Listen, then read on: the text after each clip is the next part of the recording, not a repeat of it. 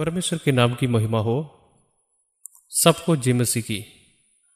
आज हम लोग रोमियों की पत्री का 3रा क्लास अध्ययन करने जा रहा है। इसके लिए रोमियों की पत्री 5वां अध्याय इसका 20 पढ़ेंगे। और व्यवस्था बीच में आ गई कि अपराध बहुत हो, परंतु जहाँ पाप बहुत हुआ वहाँ अनुग्रह उससे भी कहीं अधिक हुआ। जिन लोगों को प्रेरित की सलाह जैसे होनी चाहिए नहीं मिलती, उसके लिए यह हानिकर हो जाता है। उस दौर और इस दौर में भी ऐसा ही था। यह हम लोग देख सकते हैं 2 पतरस इसका 3:15-16। और हमारे प्रभु के धीरज को उधार समझो, जैसे हमारा प्रिय भाई पौलुस नबी उस ज्ञान के अनुसार जो उसे मिला तुम्हें लिखा है, वैसे ही उसने अपनी सब पत्रियों में भी इन बातों की चर्चा की है, जिनमें कितनी बातें ऐसी है जिनका समझना कठिन है। और अनपढ़ और चंचल लोग उनके अर्थ को भी पवित्र शास्त्र की और बातें की न्यायी खींचतान और अपने ही न्याय का कारण बनाते हैं। जैसा कि हम प्रेरितों के पत्र में पढ़ते हैं, जब हम चर्चा में कुछ जगहों पर गलत काम देखते हैं तो वह इसका खंडन करता है, और जिन्हें इसका विचार नहीं मिलता है, जैसा कि हमने यह पढ़ा है, वे इसे अपने विनाश के लिए खारिज पर देते हैं। यह उतना आसान नहीं है, इसलिए ऐसे क्षेत्र हैं जहां प्रेरितों की पत्रियों के रहस्यों को समझना मुश्किल है। हमें आत्मा में यह ग्रहण करने की आवश्यकता है कि प्रेरित का इससे क्या तात्पर्य था। तो यह पद से एक अंश है, और व्यवस्था बीच में आ गई कि अपराध बहुत हो, परंतु जहाँ पाप बहुत हुआ वहाँ अनुग्रह उससे भी कहीं अधिक हुआ। तो उस समय में विवाद का कारण यह है कि जब पाप बहुत होता है अनुग्रह बहुत होता है, और हम पाप करते हैं। प्रत्युत्तर में प्रेरित हमें 6 अध्याय के पहले भाग में ये पद देता है। जब हम रोमियों के 6 अध्याय के 1 और 2 पद पढ़ते हैं, सो हम क्या कहें? क्या हम पाप करते रहे कि अनुग्रह बहुत हो? कदापि नहीं। हम जब पाप के लिए मर गए तो फिर आगे को उसमें क्यों कर जीवन बिताए। फिर इस अध्याय में 5 स्थानों पर प्रश्नवाचक चिन्ह है, यानी अज्ञान नहीं कारण है कि चर्च कुछ मुद्दे के आधार पर फटक जाता है। ये लोग ज्ञान के अभाव में मर जाते हैं। तब हम इस शब्द का अध्ययन करते हैं ताकि हम उस ज्ञान तक पहुंच सकें। तभी हम गलत सलाह के आने पर उसे पहुंचाने और समझने में सक्षम होंगे। हम खुद को इसमें फंसने से भी बचा सकते हैं। तब परमेश्वर का वचन हमें पाप करते रहना नहीं सिखाता कि अनुग्रह बहुत हो। अनुग्रह को आप पर बुराई करने का कारण ना बनने दें। जैसा कि हम यहूदा की पत्री में पढ़ते हैं, उस समय लोगों का एक ऐसा समूह था। वहाँ किसी भी समय है। यहूदा का पत्र इसका 14 पद है। क्योंकि कितने ऐसे मनुष्य चुपके से हमें आ मिले हैं जिनके इस दंड का वर्णन पुराने समय में पहले ही से लिखा गया था। ये भक्तिहीन है और हमारे परमेश्वर के अनुग्रह को लुचपन में बदल डालते हैं और हमारे अद्वैत स्वामी और प्रभु यीशु मसीह का इनकार करते हैं।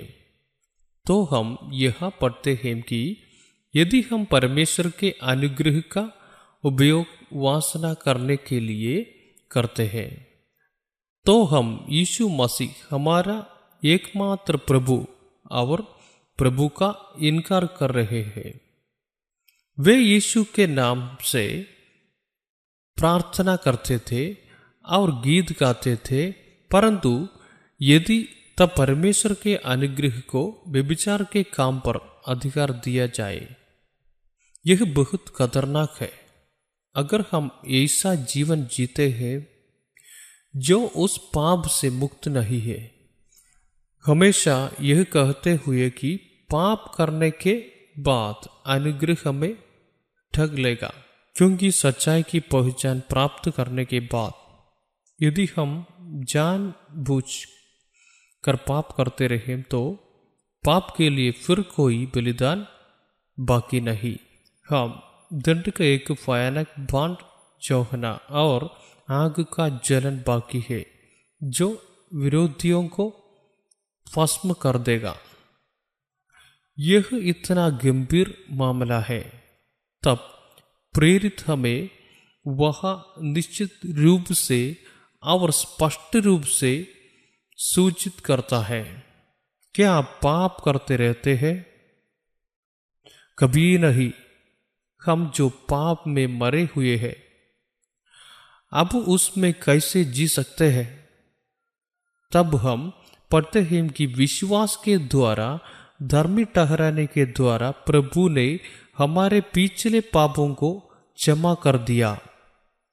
क्षमा या नहीं, फॉरगिवनेस ऑफ सिंस।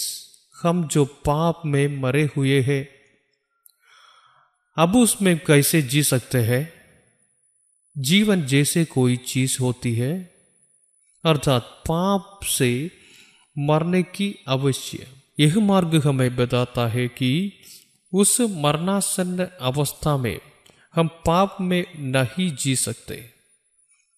मैंने बहुतों की गवाही सुनी है, उसकी पत्नियों ने स्वयं गवाही दी है। पति बहुत गुस्से में था, लेकिन जब यह विश्वास में आया और इस तरह जीने लगा तो वह क्रोध पूरी तरह से बदल गया। एक बहन ने कहा कि वह अब मेरे पति के रूप में इस तरह के सज्जन व्यक्ति को पृथ्वी पर कभी नहीं देख पाएगी। तब वह हमें अपने गुस्से के बारे में बताएगा। यह गुस्सा आने पर वह हमें अपने हाव भाव दिखाएंगे, लेकिन जब हमारे उसे देखा तो यह बहुत शांत आदमी था। यह देखकर कि चलना बहुत ही शांति से चल रहा था, उस क्षेत्र में पाप से मर गया। इस प्रकार हमारे जीवन में एक ऐसी अवस्था आती है जिसमें पापी की कोई भी अवस्था मर रही होती है। यह हमें वचन सिखाती है। जब यह मर जाता है तो यह हम में नहीं रह सकता, कदापि नहीं। हम जब पाप के लिए मर गए तो फिर आगे को उसमें क्यों कर जीवन बिताएं? इसलिए जब हम इस पद के बारे में सोचते हैं, विशेष रूप में प्रेरित पौलुस के शब्दों के अंश, तो जिस बात पर जोर दिया जाता है वह यह है कि यह विश्वास का एक तरीका है। इसलिए विश्वास से धर्मी ठहराना, विश्वास से जीवन, जिसके लिए हम स्वयं नहीं प्रयास कर सकता है। इसलिए यह सच्चाई हमारे सामने प्रकट हुई है। इसी के द्वारा हम पर यीशु मसीह के आत्मा के द्वारा जीने का जीवन प्रकट होता है, तब हमें उस वास्तविकता में विश्वास करके आना चाहिए। याद रखें, जो वचन में है वह मृत विश्वास नहीं है, बल्कि फितर का जीवन है, क्योंकि विश्वास हमें मसीह के वचन के द्वारा आता है। रोमियों की पत्री 10वां अध्याय का 17वां वचन। सब विश्वास सुनने से और सुनना मसीह के वचन से होता है, तब उस विश्वास में जीवन होता है और वह जीवन हमें इस तक ले जाता है। तो हमें विश्वास करना होगा, क्योंकि इसे हमारे सामने एक सच्चाई के रूप में प्रकट करने की आवश्यकता है, क्योंकि हमें उन्हीं की नई सुसमाचार सुनाया गया है। पर सुने हुए वचन से उन्हें कुछ लाभ न हुआ, क्योंकि सुनने वालों के मन में विश्वास के साथ नहीं बैठा। हम इब्रानियों के 14 अध्याय के 2 पद में पढ़ते हैं। ऐसा ही इब्रानियों के 12वें अध्याय के 2 पद में देखा जाता है, विश्वास के अगुवे और समाप्त करने वाले यीशु को देखे। यह सब विश्वास के जीवन के बारे में है। गलातियों 2 अध्याय का 20 में मसीह के साथ क्रूस पर चढ़ाया गया हूँ और अब मैं जीवित न रहा, पर मसीह मुझ में जीवित है, और मैं शरीर में अब जो जीवित हूँ तो केवल उस विश्वास से जीवित हूँ जो परमेश्वर के पुत्र पर है, जिसके मुझसे प्रेम किया और मेरे लिए अपने आप को दे दिया। तो चलिए पूछते हैं, आप कैसे रहते हैं? प्रेरित उस प्रश्न का उत्तर देता है, प्रभु यीशु मसीह पर विश्वास करने से, जिसने मुझसे प्रेम किया और मेरे लिए अपना प्राण दे दिया। तब उस विश्वास की वास्तविकता हम में होनी चाहिए। हर पद, हर अध्याय जिसके बारे में हम अभी सोचते हैं, वह विश्वास के द्वारा है। उस विश्वास का आधार परमेश्वर का वचन है। यहाँ पर रोमियों की पत्री 10वां अध्याय का 17वां पद, सो विश्वास सुनने से और सुनना मसीह के वचन से होता है। जब हम उस श्रवण को कहते हैं तो हमें उसे परमेश्वर के मुख से सुनना चाहिए। यह बहुत महत्वपूर्ण है। हमने सलाहकारों द्वारा प्रचारित बहुत से उपदेश सुने हैं, लेकिन अगर हमारे जीवन में कोई बदलाव नहीं आता है तो हम जो स्रोत सुनते हैं वह सही नहीं है। इसलिए हमें वह वचन परमेश्वर के मुख से प्राप्त नहीं हुआ। इसलिए जब भी हम परमेश्वर की उपस्थिति में होते हैं, जब हम वचन को पढ़ते हैं, तो हमें इसे परमेश्वर की वाणी के रूप में, परमेश्वर के सच्चे वचन के रूप में ग्रहण करना चाहिए। यह किसी भी सहयोगी के लिए, किसी भी कार्यक्रम को बढ़ावा देने के लिए होना चाहिए। वह विश्वास हमारे भीतर प्रेरक शक्ति होना चाहिए। इसे 1 थिस्सलुनीकियों 2 अध्याय 13वां पद। इसलिए हम भी परमेश्वर का धन्यवाद निरंतर करते हैं कि जब हमारे द्वारा परमेश्वर के सुसमाचार का वचन तुम्हारे पास पहुंचा, तो तुमने उस मनुष्यों का नहीं, परंतु परमेश्वर का वचन समझकर और सचमुच यह ऐसा ही है ग्रहण किया, और वह तुम में जो विश्वास रखते हो प्रभावशाली है। तब यह सिर्फ एक विश्वास नहीं है। हमारे भीतर काम करने वाला विश्वास क्यों काम करता है? जब व्यापार की बात आती है तो उसके भीतर एक क्रिया होती है। हम बल्बों से प्रकाश देखते हैं और उसके भीतर एक व्यावसायिक शक्ति है। उसमें कहीं ना कहीं प्रकाश का स्रोत है। उस स्रोत से बिजली बह रही है। इसे कहते हैं विद्युत का प्रभाव। वही हमें यह प्रकाश देता है। इस तरह हम में से एक प्रकाश के आने के लिए परमेश्वर का वचन विश्वास के द्वारा हम में काम करना जारी रखना चाहिए। रोमियों के 6 अध्याय के 3 पद को पढ़ते समय वहां पर ऐसे हम लोग देख सकते हैं, क्या तुम नहीं जानते कि हम जितनों ने मसीह यीशु का बपतिस्मा लिया तो उसकी मृत्यु का बपतिस्मा लिया। विश्वास में अब उस मौत का हिस्सा नहीं है। हमें यह ध्वनि तब प्राप्त हुई होगी जब हमने बपतिस्मा लिया था। मैम ने यीशु मसीह की मृत्यु में फाग लेने के लिए बपतिस्मा लिया है। तब हम इस क्रूस के अनुभव को प्रेरित पौलुस के जीवन में भी देख सकते हैं। यीशु की सबसे महत्वपूर्ण शिक्षाओं में से मरकुस 8 अध्याय इसका 34 पद, उसने फींट को अपने चेलों समेत पास बुलाकर उनसे कहा, जो कोई मेरे पीछे आना चाहे वह अपने आप से इनकार करे और अपना क्रूस उठाकर मेरे पीछे हो ले। तब उसे स्वयं को क्रूस का भागीदार होने से इनकार करना चाहिए। गलातियों को लिखे पत्र में प्रेरित 3 तरीकों से क्रूस के अनुभव का वर्णन करता है। गलातियों के 2 अध्याय का 20, मैं मसीह के साथ क्रूस पर चढ़ाया गया हूँ और अब मैं जीवित न रहा, पर मसीह मुझ में जीवित है और मैं शरीर में अब जो जीवित हूँ तो केवल उस विश्वास से जीवित हूँ जो परमेश्वर के पुत्र पर है जिसने मुझसे प्रेम किया और मेरे लिए अपने आप को दे दिया। वह विश्वास एक मृत विश्वास नहीं है।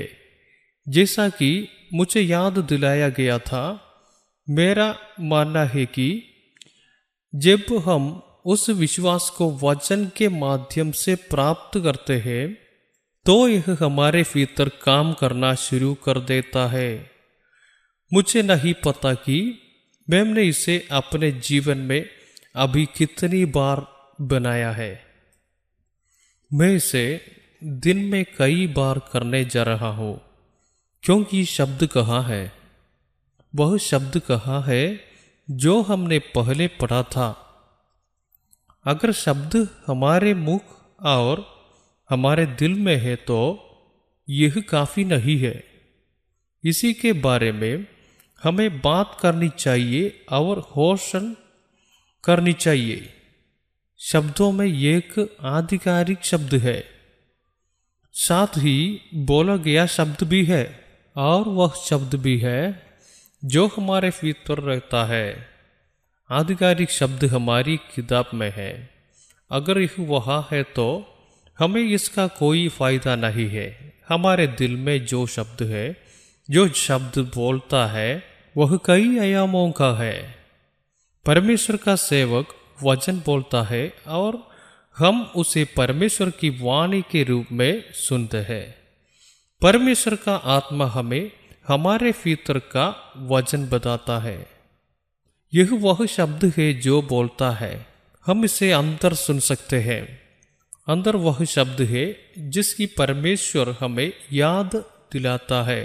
अगर हम इसे बाहर ना कहें तो भी यह हमारे भीतर गूंजता रहेगा, लेकिन जब हम उसे पुकारें तो उसे अपने मुख से ना निकलने दें, क्योंकि जो यहोशू कहता है वह यह है कि जो व्यवस्था की पुस्तक में है वह तेरे मुख से ना छूटे। तब यह समय समय पर आत्म बलिदान से हमारे मुख से आना चाहिए। यह सिर्फ आप ही नहीं बुला रहे हैं, यह बहुत शक्तिशाली है जब यह आत्म बलिदान द्वारा हमारी जीभ से आता है, क्योंकि हम यही सुनते हैं परमेश्वर का आत्मा हमारे मुंह से बोलता है और हम इसे फिर से अपने कानों से सुनते हैं। इतना ही नहीं, बोले गए शब्द अक्सर हरकत में आते हैं। परमेश्वर द्वारा प्रकाश होने दो, यह वह शब्द है जो बोलता है। फिर प्रकाश आया, इसलिए जब से मैंने यह कहा है तुम कल से कुछ शब्द नहीं चिल्ला रहे हो, तुम्हें आत्म बलिदान में पुकारना चाहिए, तभी उसकी सत्ता होगी। गलातियों 5वां अध्याय इसका 26वां पद। और जो मसीह यीशु के हैं उन्होंने शरीर को उसकी लालसाओं और अभिलाषाओं समेत क्रूस पर चढ़ा दिया है। जब हम मसीह के क्रूस के सहभागी बनने के लिए विश्वास में बपतिस्मा लेते हैं, तो उस विश्वास का कार्य हम में होना चाहिए। जब वह क्रिया होती है तो हमारे भीतर जो वचन प्राप्त हुआ है वह विश्वास बन जाता है। गलातियों 6 अध्याय का 14 पद। पर ऐसा ना हो कि मैं और किसी बात का खमन करूं, केवल हमारे प्रभु यीशु मसीह के क्रूस का, जिसके द्वारा संसार मेरी दृष्टि में और मैं संसार की दृष्टि में क्रूस पर चढ़ाया गया हूं। तब हमें पता चलता है कि यही शब्द तभी सच होता है। जब हमारे अंतर दुनिया का प्यार कम हो जाता है, जब यह एक निश्चित स्तर तक बढ़ता है तो सांसारिक प्रेम हमसे दूर हो जाता है। हम उस स्तर पर आ जाएंगे जहां हमें दुनिया और दुनिया की हर चीज से प्यार नहीं है, वही उच्चतम मानक है। तब हमें उस लक्ष्य को अपने सामने देखना चाहिए। शरीर की लालसा, आंखों की वासना और जीवन का घमंड, हम इन सब से पूरी तरह छुटकारा पा लेंगे। जैसे हम समझ सकते हैं कि राग की इच्छाएं धीरे धीरे उससे मुक्त हो जाती है, उसी तरह हम समझ सकते हैं कि मसीह की आत्मा और सच्चाई की आत्मा हम में लगातार काम कर रही है। प्रार्थना में हमारी मदद करता है, वचन हमें प्रकाशन देता है और शब्द पढ़ना दिलचस्प है। आत्मा में प्रेरणा, तब हमें ये शब्द याद आते हैं। यह हमें कई मामले में निर्णय लेने की आवश्यकता के बारे में सलाह देता है। यह सलाह की भावना है जो हमें उस मार्ग को स्पष्ट करती है जिसे हमें लेने की आवश्यकता है। कुछ मामले में हमें वास्तविक समय में नहीं कहा जाता है, तब आत्मा के द्वारा जिया गया जीवन हमारे जीवन में एक वास्तविकता बन जाएगा। इसलिए हम सबको जो बपतिस्मा ले चुके हैं अवश्य ही मसीह में शामिल होने के लिए इस सभी विश्वास में शामिल हो। वह विश्वास हमारे जीवन में एक वास्तविकता बन जाएगा, अन्यथा मेरा मानना है धन्यवाद कहना संभव नहीं है। ऐसे शब्दों की रचना करना संभव नहीं है। हम इसे अपने जीवन में क्रिया में देखना शुरू करते हैं। अब हम लोग रोमियों की पत्री 6 अध्याय का 14 पद। सो उस मृत्यु का बपतिस्मा पाने से हम उसके साथ गाड़े गए, ताकि जैसे मसीह पिता की महिमा के द्वारा मरे हुओं में से जिलाया गया, वैसे ही हम भी नए जीवन की सी चाल चले। हमें उस पर विश्वास करना होगा। जब उसे दफनाया जाएगा तो वह फिर ऊपर नहीं आएगा। वह पाप से मरा और उसे दफनाया गया। और इतना ही नहीं, हमें लंबे समय तक जीना चाहिए यदि वह वही गाना जाए, परंतु नया न रहे। तो जो खोदा है वह ऊपर आ जाएगा। यह सब पहले से ही है। अब यह इसी तरह गतिहीन पड़ा हुआ है। लेकिन अगर यह नया आदमी नहीं रहता है तो वह अचानक अपना सिर उठाएगा। तब हमें जीवन के नवनीकरण में चलना चाहिए।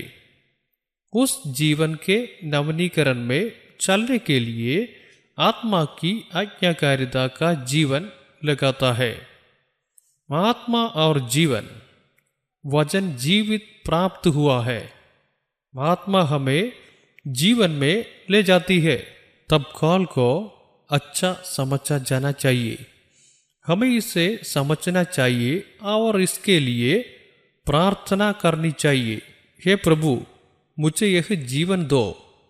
पुराने आदमी को दफनाया जाना चाहिए और नए आदमी को आत्मा से जीना चाहिए। फिर जैसा कि हम रोमियों 6 अध्याय का 6 पद में पढ़ते हैं, हमें एक बहुत शक्तिशाली शब्द मिलता है, क्योंकि हम जानते हैं कि हमारा पुराना मनुष्यत्व उसके साथ क्रूस पर चढ़ाया गया ताकि पाप का शरीर व्यर्थ हो जाए, ताकि हम आगे को पाप के दासत्व में न रहे। यह हम जानते हैं। शब्द देखते हैं। जानने के लिए कहना है कि यह हम में लिखा गया था। एक होना है। जब हम इसे पढ़ते हैं तो यह हमसे चिपक जाता है। जब हम कुछ चीज़ों के बारे में लगातार पढ़ते और सोचते हैं और हमेशा उसे सुनते हैं तो हम उसमें हो जाते हैं। यानी शिक्षाएं हमारे भीतर होनी चाहिए। कई धार्मिक लोग और पार्टी के कुछ सदस्य एक समय में उन्हें साइबेरियन जेलों में कैद कर लेते थे और उसकी पार्टी की विचारधारा को लगातार रेडियो पर सुना जाता था। ये कैदी एक समूह थे जो इसके खिलाफ खड़े थे, लेकिन वे विचारों के साथ आते हैं और उन्हें इसे बाहर निकालते हुए देखना वाकई मज़ेदार है। मानो कहे कि जब वे लगातार सुनना और सोचना शुरू करेंगे तो उसमें मौजूद विचार उसके दिमाग में चिपक जाएंगे। परमेश्वर का वचन सबसे ऊपर है। जब हम लगातार परमेश्वर के वचन को पढ़ते हैं और उस पर मनन करते हैं और उसे अपने अंदर डालते हैं तो वह वचन हमारे दिलों में बहुत बड़ा बदलाव ला सकता है। हमारी सोच पूरी तरह बदल जाएगी। हम बदलने लगते हैं। यदि वचन हमें इस हद तक काम नहीं करता है तो हम या तो शब्द नहीं पढ़ रहे हैं या समारोह जीवन होगा, यानी जीवन नहीं है। रोमियों की पत्री 6 अध्याय का 6 पद। क्योंकि हम जानते हैं कि हमारा पुराना मनुष्यत्व उसके साथ क्रूस पर चढ़ाया गया ताकि पाप का शरीर व्यर्थ हो जाए, ताकि हम आगे को पाप के दासत्व में ना रहे। तब हमें इस उपाय पर आना चाहिए। पुराना मनुष्य को सूली पर चढ़ाया गया था और अभी वह पुराना मनुष्य नहीं है। हमें उस स्तर पर आना चाहिए। इसलिए चेले लोग नहीं गए। हम प्रभु के वचन में पढ़ते हैं कि जब सब कुछ चले गए तो तुम भी जा सकते हो। यूहन्ना के सुसमाचार के 6 अध्याय में देख सकते हैं। इस पर उसके चेलों में से बहुत सारे उल्टे फिर गए और उसके बाद उसके साथ ना चले। तब यीशु ने उन 12 से कहा, क्या तुम भी चले जाना चाहते हो? अगर आज होता तो हम सब अपने पैरों पर खड़े होते। ओह मत जाओ, या ऐसा कोई शब्द दे नहीं देंगे। वे चले जाएं तो अफसोस किसी का दिल ना दुखाना, वो शब्द देना जो सबको पसंद हो। आज इसने ही फैशन है। यूहन्ना का सुसमाचार में इसका 68 और 69 पद हम लोग देखेंगे। शिमन पतरस ने उसको उत्तर दिया कि हे प्रभु, हम किसके पास जाएं? अनंत जीवन की बातें तो तेरे ही पास है, और हमने विश्वास किया और जान गए हैं कि परमेश्वर का पवित्र जन तू ही है। विश्वास ही नहीं बल्कि जानो, तो जानना एक बहुत ही महत्वपूर्ण, बहुत शक्तिशाली शब्द है। इसलिए जब हम इन पदों को पढ़ते हैं तो यह शब्द हमारे दिलों में से चिपकना चाहिए। हमें वह शब्द होना चाहिए, हमें उस शब्द की प्रकृति में होना चाहिए, हमें वह बनना चाहिए जो वचन कहता है कि वह है। हम जानते हैं कि उसे उसके साथ सूली पर चढ़ाया गया था। इस प्रकार मृतक पाप से मुक्त हो जाते हैं। यह एक ऐसा शब्द है जिसका अंग्रेजी में मतलब होता है आज़ादी। यह स्वतंत्रता का शब्द है, मुक्त का नहीं। इस प्रकार मृतक पाप से मुक्त हो जाते हैं। यह इन अध्याय में स्वतंत्रता 2 या 3 स्थानों पर लिखी गई है। वे शब्द अत्यंत महत्वपूर्ण शब्द है। रोमियों की पत्री के 6 अध्याय का 10वां पद हम लोग देख सकते हैं।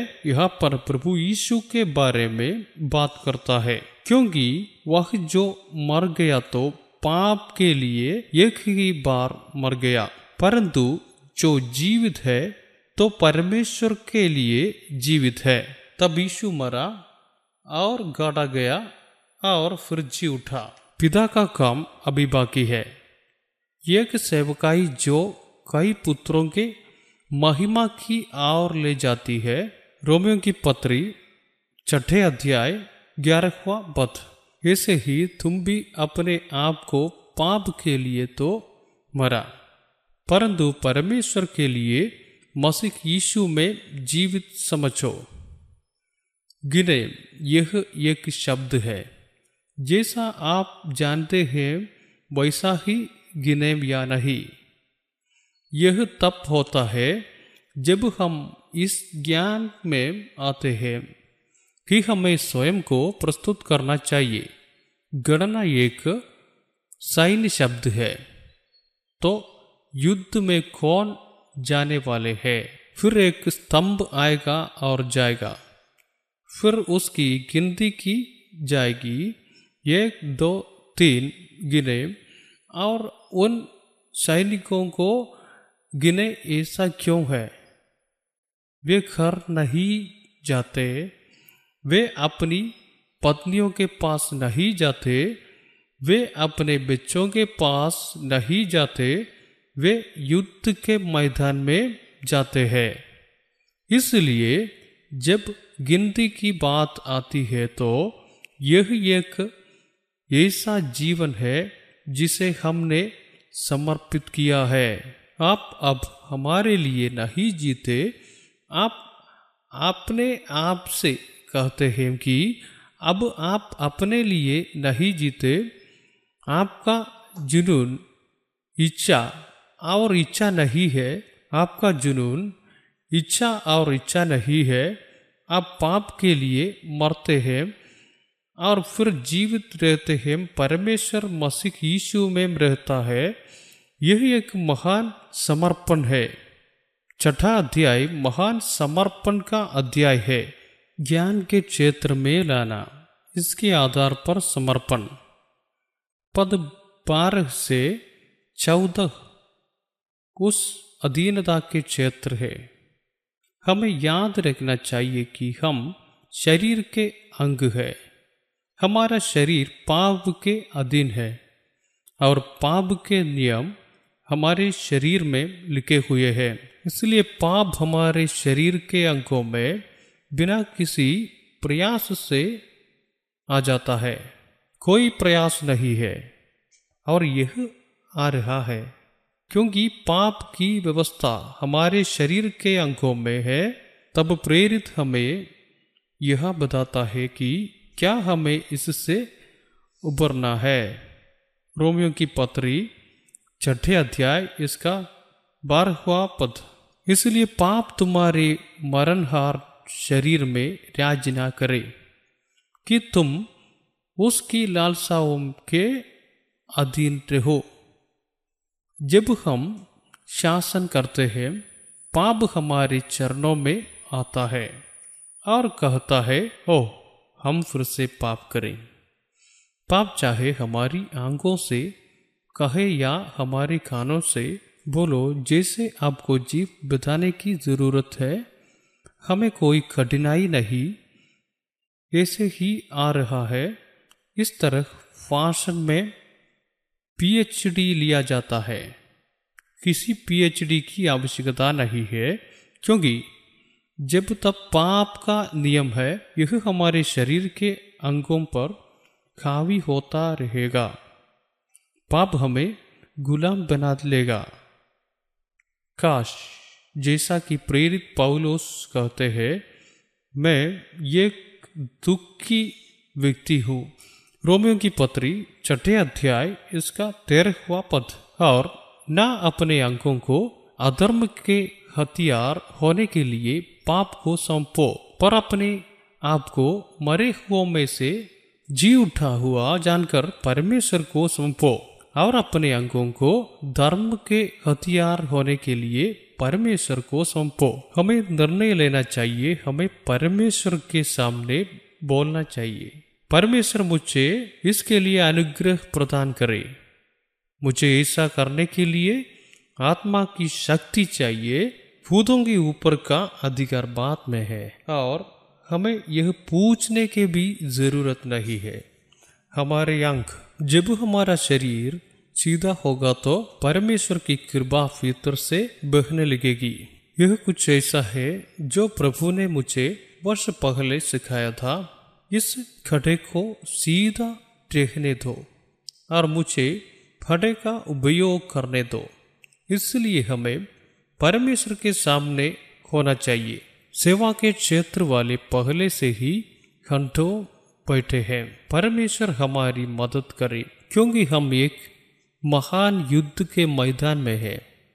यह एक युद्ध है और परमेश्वर ना करे यह सिर्फ एक मजाक है। यह एक वास्तविक युद्ध है। तब प्रभु को बहुत से ऐसे लोगों की आवश्यकता होती है जो इसे समझ सके। पवित्रता और अलगाव में एक सफल जीवन जीने के लिए आपको एक टीम की आवश्यकता है। बहाने बनाने वालों को छुटकार उन्हें शामिल नहीं किया जाएगा। मुझे नहीं पता कि वे कहाँ है। यह हर चीज का बहाना है। इसके लिए कोई बहाना नहीं है। शब्द क्या लिखा है? आज्ञा मानने के लिए तैयार एक समूह है। आगे आना चाहिए। हे परमेश्वर, मुझे इसमें गिने और तुम जो मृत्यु के बाद जीवन रहते हो। मृत्यु आ जाती है। यीशु मसीह जो शरीर के अनुसार दाऊद के शरीर के रूप में पैदा हुआ और मर गया, पवित्रता की आत्मा के संबंध में परमेश्वर का पुत्र बनने का दृढ़ संकल्प था। जैसे आप इस तरह जीते हैं, आपको अपने अंगों को धार्मिकता के हथियार के रूप में परमेश्वर को समर्पित करना चाहिए। यह एक प्रार्थना है। आइए प्रतिदिन प्रार्थना करें। फिर यह हमें शरीर के अंगों के लिए प्रार्थना करने की याद दिलाता है। हम शरीर को पोषण देते हैं। कुछ लोग सुबह व्यायाम करते हैं। यह अच्छा समय है। 1 मील चलते हैं और 2 मील चलने पर शरीर के अंगों के लिए प्रार्थना करनी चाहिए। हे प्रभु, मेरे शरीर के सभी अंगों को धार्मिकता के अधीन करने में मेरी सहायता करो। पहले से ही पाप का एक क्षेत्र हो वो तो हो सकता है, और मैं अपने सेवक को विनम्र करता हूँ ताकि मैं उसके अधीन ना हो जाऊं। इस प्रार्थना में बड़ी शक्ति है। जब हम इन बातों को समझते हैं और इस ज्ञान के आधार पर प्रार्थना करते हैं तो उस प्रार्थना में बड़ी शक्ति होती है।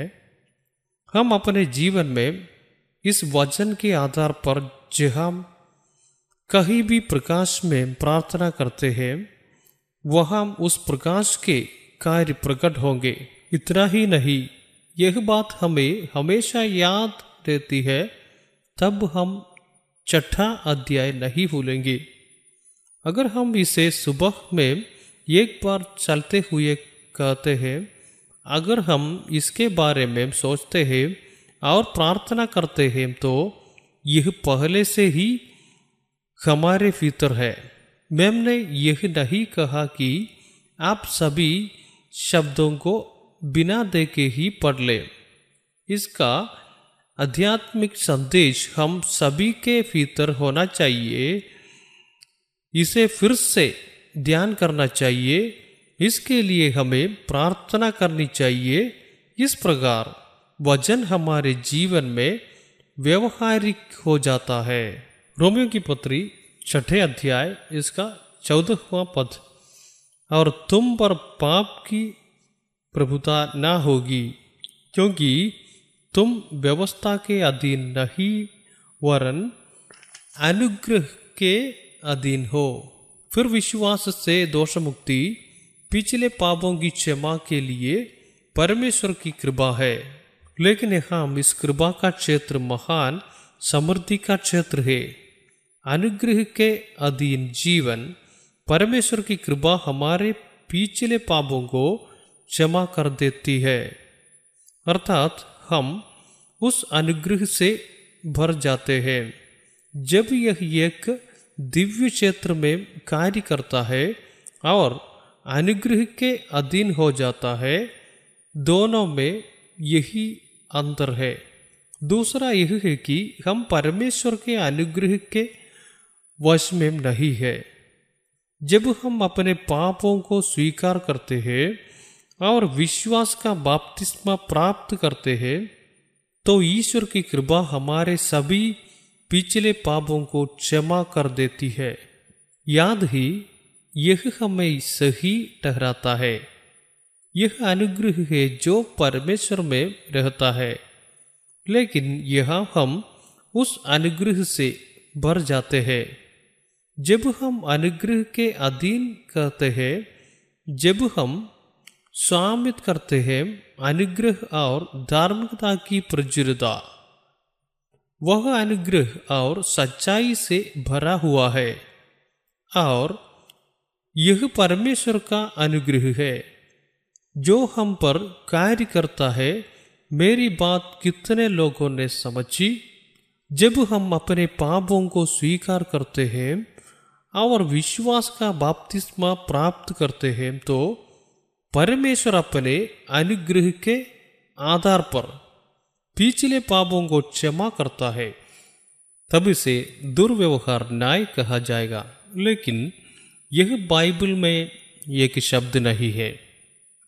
तब परमेश्वर की कृपा, जब हम विश्वास से धर्मी ठहराते हैं, हमारे पापों को दूर कर देते हैं, हमें उस परमेश्वर की कृपा प्राप्त करनी चाहिए।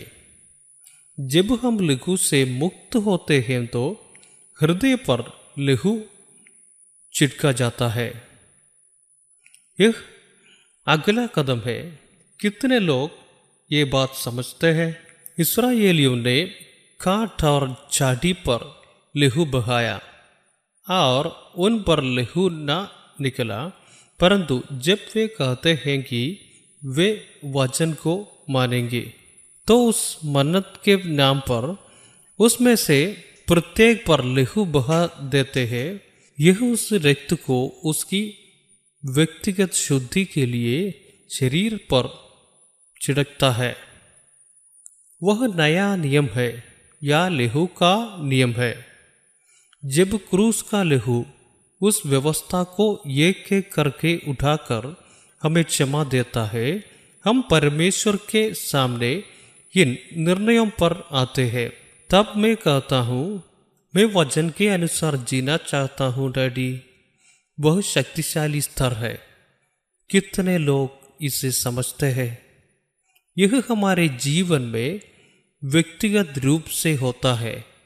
दूसरा वह लहू है जो पापों का प्रायश्चित करने के लिए पिता को चढ़ाया जाता है। वही प्रायश्चित कहलाता है। परंतु हम पतरस की पत्री में देखते हैं कि उन्हें लहू छिड़कने के लिए छुपा गया है। तब हमें उस लहू पर भरोसा करना चाहिए और अपने आप को उस पवित्र के अधीन करना चाहिए कि मैं इस वचन का पालन कर सकूं। यदि बलिदान का नियम है तो क्या किसी ने परमेश्वर के वचन के साथ बलिदान की व्यवस्था की है। जब मूसा ने कहा कि इस्राएलियों को वचन मानना चाहिए, तब मूसा ने एक एक पर लहू छिड़का और कहा कि यह व्यवस्था है। मैं इसे वर्षों से नहीं जानता था, लेकिन तब मुझे इसका एहसास हुआ। प्रभु ने कहा कि नया नियम मेरे खून में है। जब मैं उस पवित्र भोज को देता हूँ, हमें वह नया कानून बनाना चाहिए। जब हम उस नए कानून को देखते हैं तो ये शब्द हमारे दिलों में लिखे जाने चाहिए। ऐसा क्या दिलों में लिख देना चाहिए। यदि इसे लिखा जाना है तो इसकी परमेश्वर के साथ वाचा होनी चाहिए। पवित्र में इस वचन के अनुसार जीता हूँ, यानी हम यह फैसला बपतिस्मे के बाद कई बार कर सकते हैं। जब यह नीचे आता है तो इसकी रिलीज बेहतरी होती है। जब वह विज्ञप्ति होती है तो वह पुनः प्रस्तुत कर रहे हैं। हमें नहीं पता था कि उस समय हमें खून का स्पर्श मिल रहा था। यह उत्कृष्टता का उपहार है। वैसे ही पवित्र स्थान का प्रवेश उस लहू के द्वारा होता है जो हम में प्रवेश करता है। अनुग्रह का वह कार्य हम में अनुग्रह से परिपूर्ण होने की अवस्था है। विश्वास के द्वारा दोष मुक्ति के साथ भी ऐसा ही है। जस्टिफिकेशन अंग्रेजी में यही शब्द है और राइचसनेस बिल्कुल भी नहीं। जस्टिफिकेशन दोष मुक्ति। हमें उस शब्द में क्या समझने की जरूरत है। परमेश्वर की उस धार्मिकता में परमेश्वर हमें दंड दिए बिना हमें पिछले पापों से छुड़ाएगा। फिर यदि हम उस क्षेत्र में दृढ़ता से स्थापित हैं तो परमेश्वर की धार्मिकता हम में बहुत अधिक होगी। यह संदेह पूर्ण होता है कि उस समय परमेश्वर की धार्मिकता हमारे भीतर आई। मैं उस पर विवाद नहीं करता, लेकिन जब वह आता है तो वह अनुग्रह की बहुतायत में नहीं होता है। हमें उसे प्राप्त करना चाहिए और उसे लेना चाहिए, यानी न्याय का प्यास। तब केवल जब कोई ऐसे क्षेत्र में आता है जहां उसे गंभीरता से जीने की आवश्यकता होती है तो उसे एहसास होता है कि उसे अनुग्रह की पूर्णता की आवश्यकता है। इसी से हम धार्मिकता की प्रज्वलता और पवित्र आत्मा की प्रज्वलता को सीखते हैं। तभी हम एक सफल जीवन जी सकते हैं। उस समय हम भीख मांग रहे हैं या इसके लिए प्रार्थना कर रहे हैं, इसके लिए खुद को फिर से जमा करना यही एक वास्तविकता है। जब हम इसे एक बड़ी ज़रूरत के सामने करते हैं, हमें कुछ भी नहीं मिलता। जब हम ऐसा जीवन जीते हैं जहाँ कोई उद्देश्य नहीं होता, इसे साकार किए बिना हम जहाँ भी जाते हैं, जहाँ लड़ाई होती है, गाते गाते हैं और कहते हैं कि हम बच गए हैं और बपतिस्मा ले लिया है। हम उसके लिए नहीं बैठे हैं, हमें इसकी ज़रूरत महसूस नहीं होती। जब हमें इसकी आवश्यकता का एहसास होता है तभी हम इस विचार से शासित होते हैं कि हम इसे केवल प्राप्त कर सकते हैं। यह तब होता है जब हमें अपने दैनिक जीवन में इसकी आवश्यकता होती है कि हम हर कदम के बारे में सोचते हैं और इसके लिए हमें क्या करना चाहिए। जिन लोगों को इसके लिए देखने की ज़रूरत है, उन्हें देखना, जो चीज़ें करने की ज़रूरत है उन्हें करना। जैसा कि कहा जाता है, चूँकि यह आध्यात्मिक जीवन में एक अदृश्य क्षेत्र है, जब हम एक जीवन को दूसरी तरह एक दृश्य क्षेत्र में जीते हैं तो हमें दूसरे जीवन के बारे में कोई जानकारी नहीं होती है। फिर जब वह जागरूकता आती है तो हमें पता चलता है कि वह मंत्रालय आसपास के क्षेत्र में है। यदि हम पवित्रता के क्षेत्र में हैं तो हम यह सेवकाई कर सकते हैं।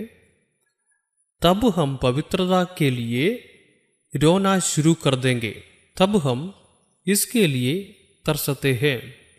जब यह आध्यात्मिक समझ की बात आती है कि जीने का क्या मतलब है और हमें सौंपा गया कार्य करना है, हम जो जमा कर रहे हैं, खुद गिन रहे हैं, तब यहोवा परमेश्वर हमें उस क्षेत्र में ले आए।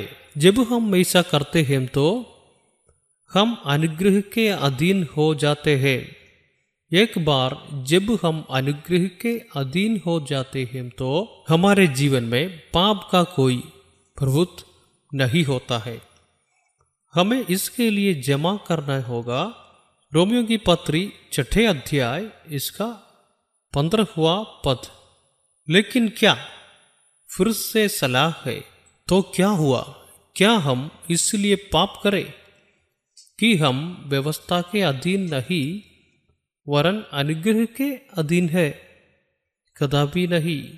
15वें अध्याय में प्रेरित ने एक पद का उच्चारण किया, जहाँ पाप बढ़ा वहाँ अनुग्रह बहुत हुआ। ऐसा कहकर एक समस्या है। किसी ने मुझसे एक सवाल पूछा, क्या अनुग्रह के अधीन होने का अर्थ यह है कि पाप करने में कोई खानी नहीं है? मुझे नहीं पता, उन्होंने मुझे पूछा। आइए हम लोग देखेंगे रोमियों की पत्री 6 अध्याय इसका 15वां पद। तो क्या हुआ? क्या हम इसलिए पाप करें कि हम व्यवस्था के अधीन नहीं वरन अनुग्रह के अधीन है? कदापि नहीं। पाप को हम पर हावी होने की अनुमति नहीं है और पाप हम पर विजय प्राप्त कर सकता है। इससे मुक्त होना ही हमारा आह्वान है। रोमियों की पत्री के छठे अध्याय का छठा पद बहुत महत्वपूर्ण है। क्या तुम नहीं जानते कि जिसकी आज्ञा मानने के लिए तुम अपने आप को दासों की नाई सौंपे देते हो उसी के दास हो, और जिसकी मानते हो चाहे पाप के जिसका अंत मृत्यु है, चाहे आज्ञा मानने के जिसका अंत धार्मिकता है। पता नहीं फिर से क्या सवाल है, हमसे यही पूछा जाता है। मुझे यह नहीं मालूम था, इसलिए मैंने इसे जमा नहीं किया।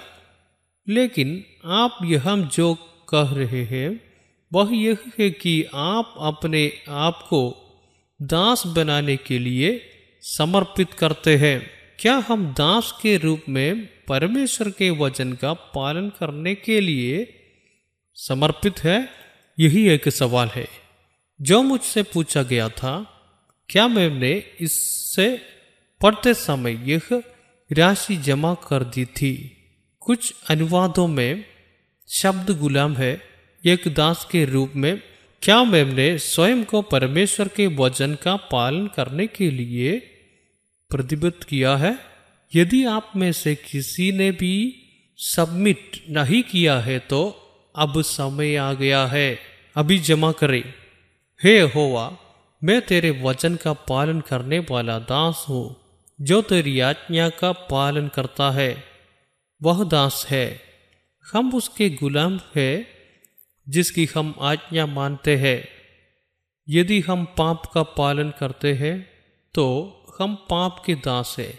यदि हम धार्मिकता का पालन करते हैं तो हम धार्मिकता के दास हैं। फिर दो महत्वपूर्ण बात है। एक तो यही कि हम गुलाम है जिनकी हम आज्ञा मानते हैं। यदि पाप का है तो वे पाप के दास है। परंतु पहली बात यह है कि यदि हम धार्मिकता के दास बनना चाहते हैं या परमेश्वर के वचन का पालन करना चाहते हैं तो दास, मैंने खुद को एक गुलाम के रूप में प्रस्तुत किया है। जब वह कहता है कि वह दास है तो उसका स्वामी जो कहता है वह मानता है। कोई सवाल नहीं है। क्या स्वामी उस दास से कहेगा जो मैदान में गया और दिन भर परमेश्वर करता रहा और नीचे आ और मैं मुझे पानी पिलाऊं? नहीं, यह माने पर अपने मालिक के पैर कौन धोता है? नौकर धो रहा है, जैसा कि लूका 17वें अध्याय के 10वें पद में कहता है। इसके बावजूद इसी रीति से तुम भी जब उन सब कामों को कर चुको जिसकी आज्ञा तुम्हें दी गई थी तो कहा, हम निकम्मे दास है कि जो हमें करना चाहिए था वही किया है। कोई इनाम नहीं है, कोई अपराधबोध नहीं, कोई बड़बड़ाहट नहीं। वही बीते कल का असली गुलाम है। तो एक नौकर का कोई सवाल नहीं है। जब मैं इस पद को पढ़ूंगा तो मैं इसका पालन करूंगा। मुझे इसका पालन करना है। आत्मा मेरी मदद करेगी। मैं सत्य की भावना में अपना स्वामी बनूंगा। वह मैं हूँ, वह मैं हूँ। तो कितने गुलाम बह गए। जब हम अपने बारे में चित्र बनाने की बात करते हैं तो हमें से अधिकांश का हृदय शांत होता है। प्रभु, जब वह संभव हो मुझे इसकी आवश्यकता है। हम वचन पढ़ते हैं। ऐसा नहीं है कि मुझे यह पसंद नहीं है। हर जगह जानकर इसे पढ़े। नया विचार एक ऐसा विचार है जो अभी उपलब्ध नहीं है, विचार जो परमेश्वर ने मुझे दिया था। जब मैं कल बैठा था, क्या मूर्खता है कि किसी ने कभी इसके बारे में नहीं सुना। इसमें से कोई भी इस शब्द का पालन नहीं करना है। फिर जो जमा करता है, रोमियो अध्याय 6 इसका 16 हम लोग पढ़ेंगे। क्या तुम नहीं जानते कि जिसकी आज्ञा मानने के लिए तुम अपने आप को दासों की नाई सब देते हो, उसी के दास हो, और जिसकी मानते हो, चाहे पाप के, जिसका अंत मृत्यु है, चाहे आज्ञा मानने के, जिसका अंत धार्मिकता है। तब हमें धार्मिकता के लिए आज्ञाकारिता के सेवक होने के लिए समर्पित होना चाहिए। यह वह आवाज़ है जो भीतर से आती है, क्योंकि हमें याद रखना चाहिए कि यही एक धन्य जीवन है। धार्मिकता में जीना एक धन्य जीवन है।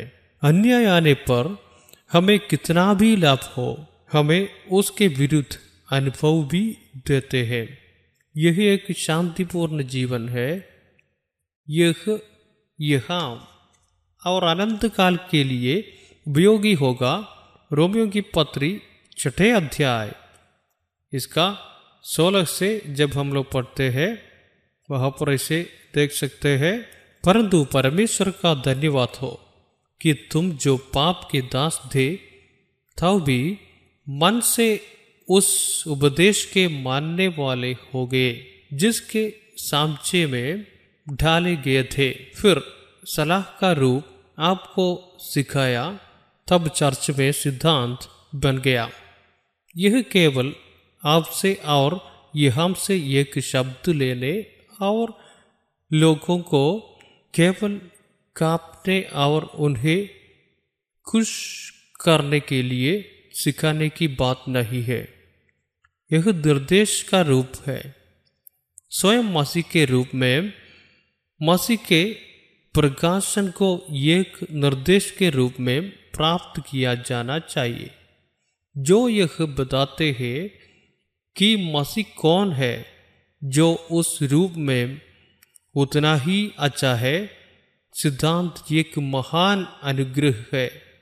सलाह एक शक्तिशाली प्रतिकरण है। जब हमें वह सलाह मिलती है, तो हमें पूरे दिल से उसका पालन करना चाहिए। तभी हम वचन को वैसे ही प्राप्त कर सकते हैं जैसे वह हृदय में है। आज्ञाकारिता को निहित शब्द के रूप में प्राप्त किया जाना चाहिए और आज्ञाकारिता आनी चाहिए। रोमियों की पत्री अध्याय 6 और इसका 18वां पद। और पाप से छुटाए जाकर धर्म के दास हो जाए। हमें सिद्धांत का अध्ययन करना चाहिए। इसे परमेश्वर की आत्मा में प्राप्त करना चाहिए। इसे सिद्धांत के रूप में प्राप्त करना चाहिए और पूरे मन से इसका पालन करना चाहिए, ताकि हम पाप से मुक्त हो सके। यही उच्च मानक है। पाप से मुक्ति होती है। यह अतीत में किया गया पाप है। पाप के लिए मरो। हमारे भीतर पाप के क्षेत्रों पृथ्वी पर अपने अंगों को मार डालो। रोमियों का 8वां अध्याय कहता है कि वह परमेश्वर के वचन और आत्मा के द्वारा तुम्हारा शरीर के कामों को मार डाले।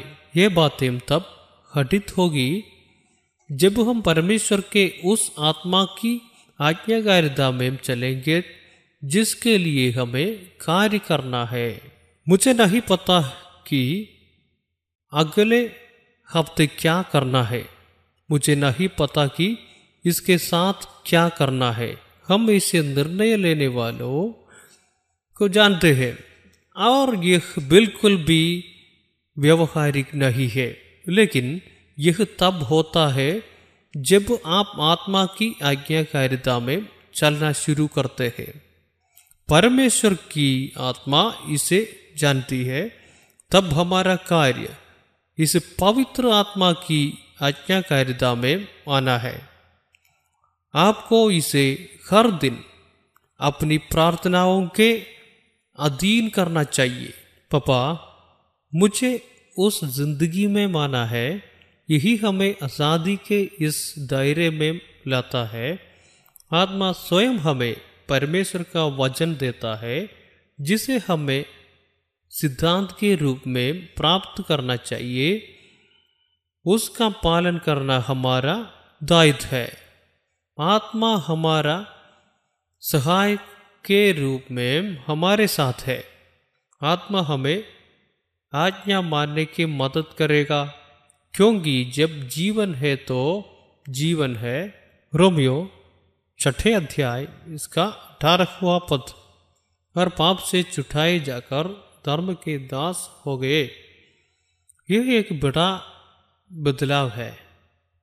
वे पाप के दास और अन्याय के दास थे, लेकिन जब हम परमेश्वर के वचन और उस क्षेत्र में परमेश्वर की आत्मा के द्वारा दिल से आज्ञाकारिता का जीवन जीते हैं, हमारे शरीर के सभी अंग धार्मिकता की गुलामी के गुलाम होते जा रहे हैं। रोमियों की पत्री इसका 6 अध्याय और 19वें पद, वहाँ पर हम लोग ऐसे देख सकते हैं का निचले भाग।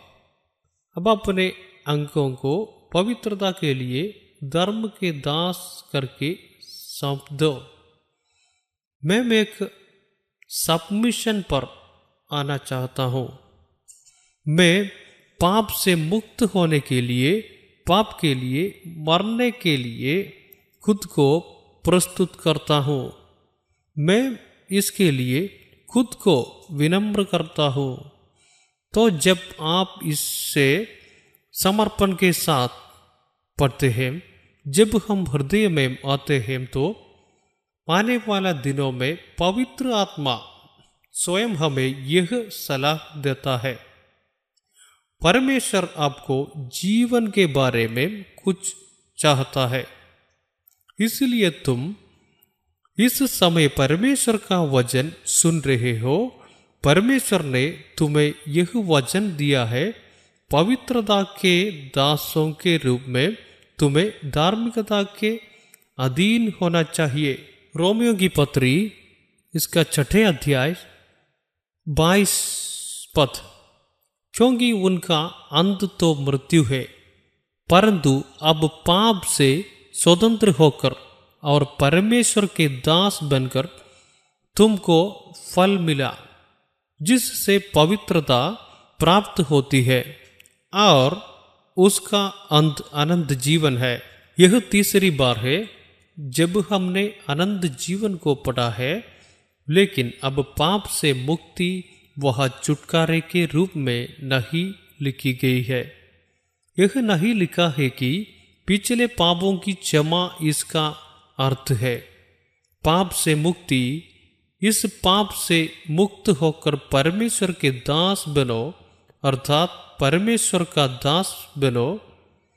यहाँ इस अध्याय में परमेश्वर के सेवक को पाप से मुक्त होने के लिए कहा गया है। फ्रीडम फ्रॉम सिन, यही सच्ची आज़ादी है। यूहन्ना के सुसमाचार के 8वें अध्याय जब हम लोग पढ़ते हैं, वहाँ पर इसे देख सकते हैं। तब यीशु ने उन यहूदियों से जिन्होंने उनकी प्रतीति की थी कहा, यदि तुम मेरे वचन में बने रहोगे तो सचमुच मेरे चेले ठहरोगे और सत्य को जानेंगे और सत्य तुम्हें स्वतंत्र करेगा। रोमियों के 8वें अध्याय के 2रे पद में, क्योंकि जीवन की आत्मा की व्यवस्था ने मसीह यीशु में मुझे पाप की और मृत्यु की व्यवस्था से स्वतंत्र कर दिया। जीवन की आत्मा का दस्तावेज फीतर लिखा हुआ शब्द है। आत्मा में लिखा हुआ वजन फीतर है। हृदय वजन से भर जाता है। जीवन का वजन ही है और शब्द ही वजन है। हमारे फीतर का आत्मी शब्द से मजबूत होता है। सत्य की आत्मा हमारे फीतर वास करती है। स्वतंत्रता वह है जो आत्मा के अधीन रहता है। सच्ची स्वतंत्रता यह बाध्य नहीं है। हमें इसे प्राप्त करना है। यह स्वचालित नहीं है। हमें इसे प्राप्त करना है। रोमियों की पत्री छठे अध्याय यहाँ पर हम लोग देख सकते हैं, क्योंकि उनका अंत तो मृत्यु है, परंतु अब पाप से स्वतंत्र होकर और परमेश्वर के दास बनकर तुमको फल मिला, जिससे पवित्रता प्राप्त होती है और उसका अंत अनंत जीवन है। वह पवित्रीकरण शुद्धि का अर्थ पवित्रता नहीं है। सफाई करना या धोना। पवित्र होने के लिए बर्तन को पहले पवित्र होना चाहिए। भीतर और बाहर की पवित्रता अनंत जीवन का अंत है। बुरे मानसिक चापों के जलने का यही सही अर्थ है। वह है स्वर्ग का नक्शा। यह तो बाप के पास जाने का नक्शा है। हम पाप से मुक्त जानते हैं। हमने जिस चीज से शुरुआत की वह विश्वास के द्वारा दोष मुक्ति दी। जब हम धर्म ठहराने से अपनी यात्रा शुरू करते हैं और अनुग्रह के मार्ग में प्रवेश करते हैं, तब परमेश्वर का आत्मा हमें जीवन की प्रक्रिया में ले जाता है। यह हमें परमेश्वर की महिमा की आशा देता है। रोमियों की पत्री 5वां अध्याय इसका 3रा पद और 14 पद। केवल यही नहीं, वरन हम क्लेशों में भी गमन करें, यही जानकर कि क्लेश से धीरज और धीरज से खरा निकलना और खरे निकलने से आशा उत्पन्न होती है। क्या आपने उम्मीद को दी है? नहीं, परमेश्वर की महिमा के लिए अभी भी आशा है, क्योंकि परमेश्वर का प्रेम उसके पवित्र आत्मा द्वारा हमारे हृदयों में दिया जाता है। जब तक वह प्रेम है, जो कुछ भी होता है प्रभु यीशु मसीह के उस प्रेम से कोई भी शक्ति मुझे प्रभु के साथ उस संबंध से अलग नहीं कर सकती, क्योंकि परमेश्वर का प्रेम हमारे भीतर है। परंतु विश्वास के द्वारा धर्मी ठहराए जाने और परमेश्वर के साथ मेल मिलाप करने के बाद यीशु मसीह के द्वारा जीते गया जीवन, इसमें हम क्रोध से कितना अधिक बचेंगे। यदि हम यीशु मसीह के द्वारा नहीं जीते हैं तो हम पाप करते रहेंगे। हम जानते हैं कि विश्वास से धार्मिकता लघु है, लेकिन यदि हम जीवन को जीते बिना पाप करना जारी रखते हैं तो हमें यीशु मसीह के द्वारा जीना चाहिए। यह खतरनाक है। जब हम पहली बार आत्मा के द्वारा जीते हैं तो हम पूर्णता में नहीं आते हैं। कभी कभी केवल 5% ही देखा जाता है, परंतु उस समय हमने पाप किया होगा।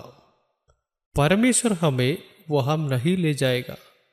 आत्मा हमें जगाएगी, बाबू तुम जो कर रहे हो वह पाप है। लेकिन जब परमेश्वर के जागरण का स्तर चला गया है, जब हमारा मन फर जाता है तो हम पाप करते रहते हैं। वह जानबूझकर पाप करता रहता है। जब हम जानना कहते हैं तो हमें आत्मा को जगाने का अनुभव नहीं होता। वह चला गया। जब आत्मा प्रारंभिक दिनों में पाप को जगाती है तो हम इसका पालन नहीं करते हैं, और जब हम आगे बढ़ते हैं तो पाप का जीवन जीते हैं। तभी हम उस अपराध बोध को खो देते हैं। फिर अगर हम उस पाप को लगातार जीते हैं तो वह जीवन खतरे में है। तब परमेश्वर का आत्मा हमारी सहायता करेगा। जब हम धीरे धीरे अपने दैनिक जीवन में आत्मा की आज्ञाकारिता में वृद्धि करेंगे, हमें परमेश्वर की बहुत बड़ी कृपा प्राप्त होती है। क्या कारण है? हमारे अंदर रोना है, मैं आत्मा में जीवन जीना चाहता हूँ, मैं सच जीना चाहता हूँ, मुझे पाप से मुक्ति चाहिए, मैं वास्तव में परमेश्वर का सेवक बनना चाहता हूँ। तब यह सब हमारे भीतर लिखा होना चाहिए, और जब हम उस एक विचार में जीना शुरू करते हैं तभी हम जीवन के उस क्षेत्र में आध्यात्मिक विकास देख पाते हैं। पाप के बंधन हमसे छूटते नजर आते हैं। जब पाते हैं कि दुनिया में हमारी दिलचस्पी कम हो रही है, क्योंकि परमेश्वर हमें अनुग्रह दे रहे हैं, लेकिन इन दिनों बिना किसी लक्ष्य के दुनिया के अनुरूप जीवन जीना बहुत खतरनाक है। रोमियो अध्याय 6 पद 23। क्योंकि पाप की मजदूरी तो मृत्यु है, परंतु परमेश्वर का वरदान हमारे प्रभु मसीह यीशु में अनंत जीवन है। यह परमेश्वर के एक बच्चे के जीवन में सच है। यदि परमेश्वर का बच्चा बपतिस्मा लेता है और कलीसिया और मंडली में आता है लेकिन फिर से पाप में रहता है तो पाप की मजदूरी मृत्यु है। याद रखें 6वां अध्याय यह परमेश्वर के बच्चों के लिए लिखा गया था। क्योंकि पाप की मजदूरी तो मृत्यु है, परंतु परमेश्वर का वरदान हमारे प्रभु मसीह यीशु में अनंत जीवन है। अनुग्रह का वह उपहार क्या है? हमें पाप से मुक्त होना चाहिए और परमेश्वर के दास बनना चाहिए।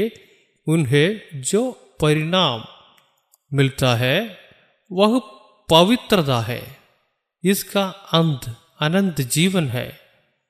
3 या 4 पदों में हमने अनंत जीवन के बारे में सोचा। रोमियों की पत्री 2 अध्याय का 7वां पद, जो सुकर्म में स्थिर रहकर महिमा और आदर और अमरता की खोज में है, उन्हें वह आनंद जीवन देगा। तब हमें परमेश्वर की महिमा की आशा में घमंड करना चाहिए। उसके लिए हमें अपना जीवन व्यतीत करना होगा, या हम किसी जानलेवा बीमारी का सामना कर रहे हैं, फिर जो हमारे पास है उसके लिए हम दिन रात दौड़ते हैं। वही हमेशा हम पर राज करता है। जब आप इसे देखते हैं तो ऐसा लगाता है कि यह वहां जाता है। जब आप इसे देखते हैं ऐसा लगता है कि यह सब कुछ इच्छा के पीछे चला जाता है। वासना, आंखों की वासना, जीवन की महिमा, जब सांसारिक प्रेम और सब कुछ अंदर चला जाता है तो शरीर के अंगों को कुछ भी नियंत्रित नहीं कर सकता है। जो मुख से निकलता है वह रोता है, सुनता है कि क्या जरूरत नहीं है, अनावश्यक लगता है। ऐसे लोग सांसारिक होते हैं, वे सांसारिक प्रेमी है। अनंत जीवन उनके लिए नहीं है। अनंत जीवन वह है जो अमरता और महिमा चाहता है। रोमियों की पत्री इसका 5वें अध्याय 21वीं पद कि जैसा पाप ने मृत्यु फैलाते हुए राज किया, वैसा ही हमारे प्रभु यीशु मसीह के द्वारा अनुग्रह भी अनंत जीवन के लिए धर्मी ठहराते हुए राज करे। रोमियों के 5वें अध्याय में 17वां पद पढ़ते समय, क्योंकि जब एक मनुष्य के अपराध के कारण मृत्यु ने उस एक ही के द्वारा राज्य किया, तो जो लोग अनुग्रह और धर्मरूपी वरदान बहुतायत से पाते हैं, वे एक मनुष्य के अर्थात यीशु मसीह के द्वारा अवश्य ही अनंत जीवन में राज करेंगे।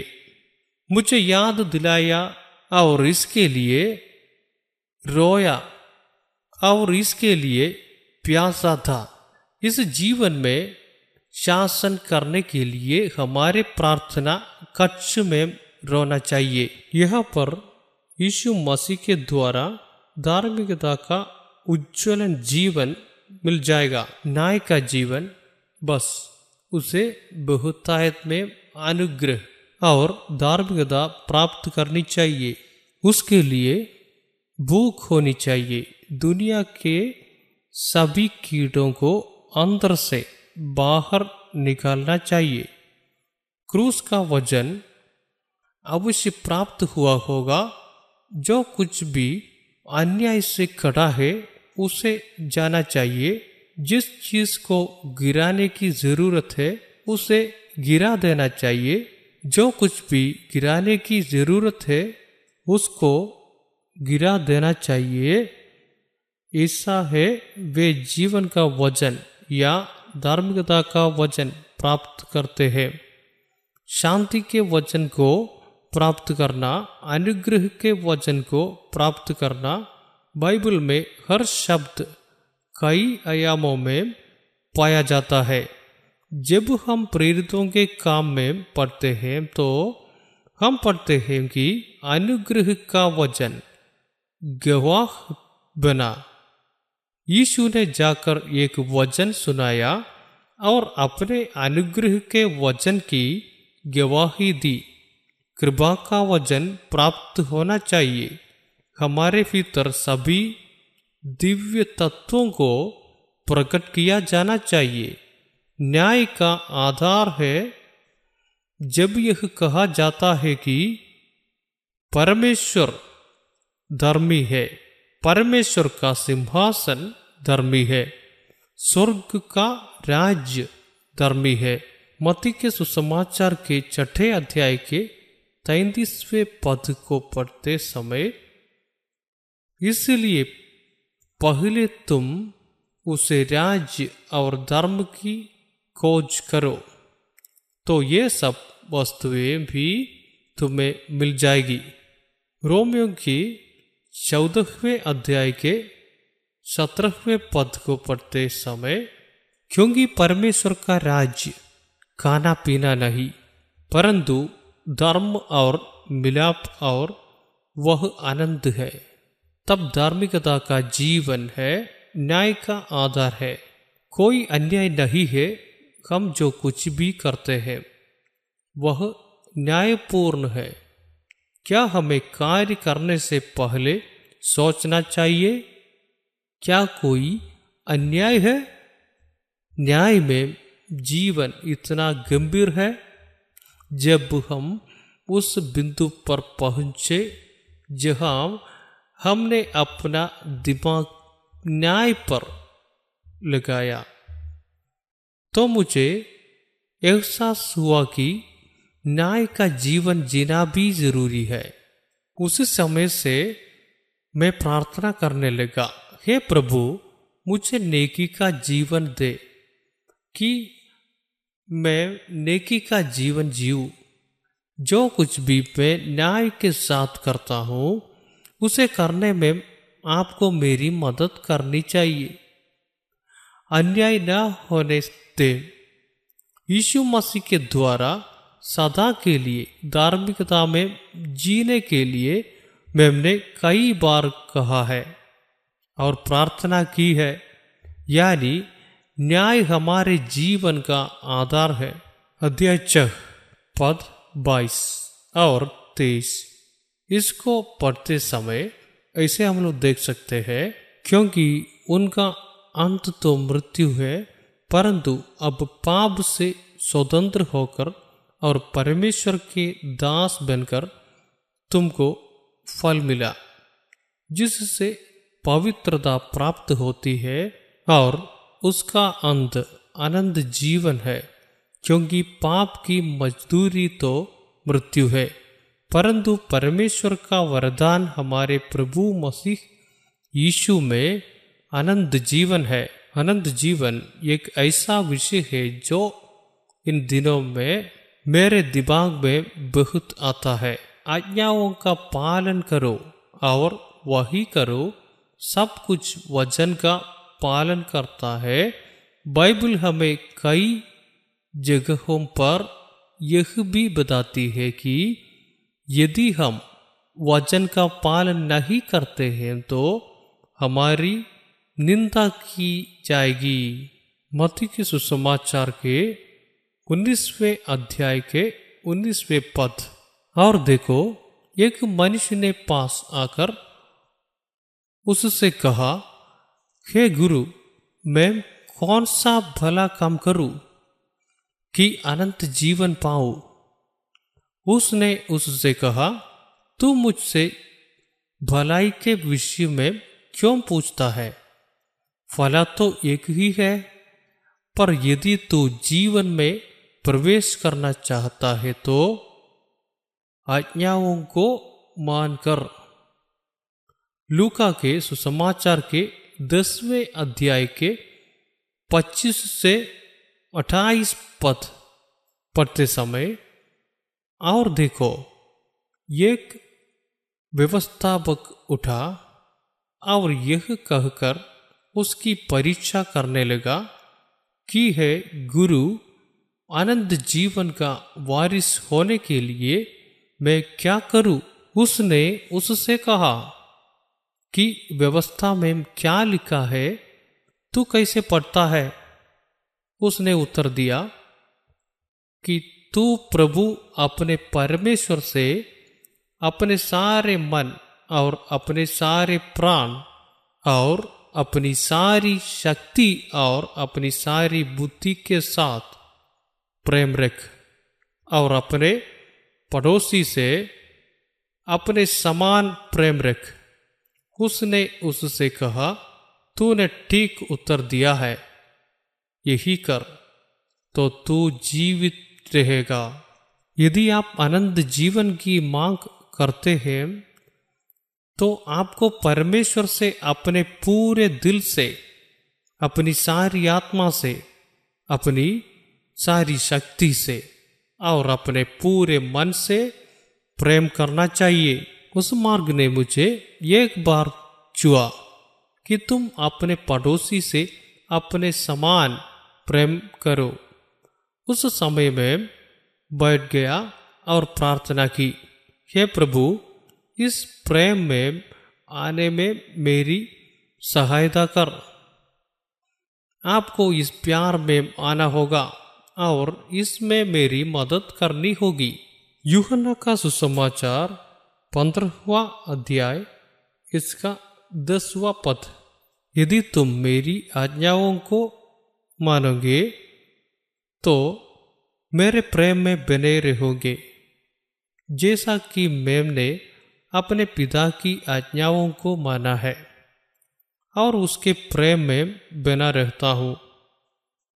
ये दो आज्ञाएं हमारे जीवन में तभी पूरी होगी जब हम उस निवास में जाएंगे। यह शासी कानून है। प्रेरित ने लिखा कि यह एक शाही फरमान था। यह हमारे जीवन में तभी सच होगा जब हमें उस राजा से प्यार हो जाएगा। यहाँ पर हम लोग देख सकता है यूहन्ना का सुसमाचार इसका 3 अध्याय की 36वीं पद, जो पुत्र पर विश्वास करता है अनंत जीवन उसका है, परंतु जो पुत्र की नहीं मानता वह जीवन को नहीं देखेगा, परंतु परमेश्वर का क्रोध उस पर रहता है।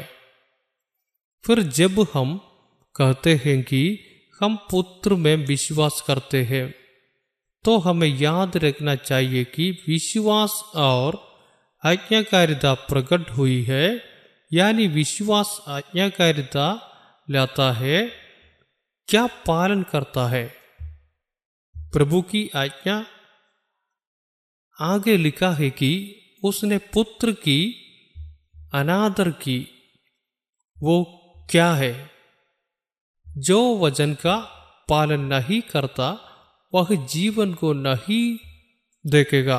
यूहन्ना का सुसमाचार 10 के 26 से 28 पद हम लोग जब पढ़ते हैं वहाँ पर ऐसे देख सकते हैं, परंतु तुम इसलिए प्रतीति नहीं करते कि मेरी भेंटों में से नहीं हो। मेरी बात सुनो। अगला शब्द मेरी भेंटों मेरा शब्द सुनती है और मैं उन्हें जानता हूँ और वे मेरे पीछे पीछे चलती है। अनुसरण करना वचन के अनुसार जीना है। अगला एक वाक्य, और मैं उन्हें अनंत जीवन देता हूँ और वे कभी नाश न होगी और कोई उन्हें मेरे हाथ से छीन न लेगा। कुछ लोग उस 28वें पद को सिर्फ पढ़ता है, पढ़ने के बाद बोलेगा कुछ भी गलत नहीं है। परमेश्वर को धन्यवाद, आपको इसमें से कोई नहीं छीन लेगा। लेकिन क्या आप उसमें से एक है? यह भी लिखा है कि वे मेरे झुंड में नहीं है। इसका क्या कारण है? यह एक ऐसा समूह है जो वचन की अनादर करता है। मेरी फेंट मेरी आवाज सुनती है। मेरी बात सुनो। मेरी फेंट मेरा शब्द सुनती है और मैं उन्हें जानता हूँ और वे मेरे पीछे पीछे चलती है और मैं उन्हें अनंत जीवन देता हूँ और वे कभी नाश न होगी और कोई उन्हें मेरे हाथ से छीन न लेगा। यूहन्ना का सुसमाचार 12 अध्याय इसका 26वां पद, यदि कोई मेरी सेवा करे तो मेरे पीछे हो ले और जहाँ मैं हूँ वहाँ मेरा सेवक भी होगा। यदि कोई मेरा सेवा करे तो पिता उसका आदर करेगा। फिर जो मेरी सेवा करे वह मेरे पीछे हो ले। क्या पालन करना है? शब्द। यूहन्ना का सुसमाचार 12वें अध्याय इसका 50 पद, और मैं जानता हूँ कि उसकी आज्ञा अनंत जीवन है, इसलिए मैं जो बोलता हूँ वह जैसा पिता ने मुझसे कहा है वैसे ही बोलता हूँ। यीशु की आज्ञाएं अनंत जीवन है। यूहन्ना का सुसमाचार 14 अध्याय इसका 6 पद, यीशु ने उससे कहा मार्ग और सच्चाई और जीवन में ही हूँ। बिना मेरे द्वारा कोई पिता के पास नहीं पहुँच सकता। वचन हमें परमेश्वर के वचन के द्वारा मार्ग दिखाता है, अर्थात स्वर्गीय मार्ग हमें प्रभु की शिक्षाओं आज्ञाओं और जीवन के तरीके से दिखाया गया है। यही सत्य है। वजन हम में सत्य होना चाहिए, तभी हम उसमें रहने लगते हैं। जैसा कि यूहन्ना का सुसमाचार इसका 8वें अध्याय के 32वें पद में कहा गया है, और सत्य को जानोगे और सत्य तुम्हें स्वतंत्र करेगा। वचन ही जीवन है। फिर यही यीशु के वचन के बारे में है। जब हम वचन, सत्य और जीवन के माध्यम से यात्रा करते हैं तो हम पिता की इच्छा के लिए बन जाते हैं। हम पाप से मुक्त हो जाते हैं और परमेश्वर के दास बन जाते हैं। तब हमें पवित्रता प्राप्त होती है, जिसका अंत अनंत जीवन है। तब हमें अपनी बुलाहट और अपनी पसंद को जानना चाहिए। हमें पता होना चाहिए कि खुद को कैसे प्रस्तुत करना है। हमें उन परिस्थितियों को जानना होगा जिसमें हम मरते हैं। हमें यह जानने की ज़रूरत है कि हमें जिसमें रहना है। हमें यह सलाह लेने की ज़रूरत है कि जिसकी हमें ज़रूरत है, इसे सलाह के रूप में स्वीकार किया जाना चाहिए। हमें इसे पूरे दिल से मानना चाहिए। जब हम पूरे मन से आज्ञा मानते हैं तो हम पाप से मुक्त हो जाते हैं। हमारा ज्ञान बहुत महत्वपूर्ण होना चाहिए। रोमियों की पत्री 6ठे अध्याय इसका 6ठे पद। क्योंकि हम जानते हैं कि हमारा पुराना मनुष्यत्व उसके साथ क्रूस पर चढ़ाया गया, ताकि पाप का शरीर व्यर्थ हो जाए, ताकि हम आगे को पाप के दासत्व में न रहें। तब हमें इस ज्ञान में आना चाहिए।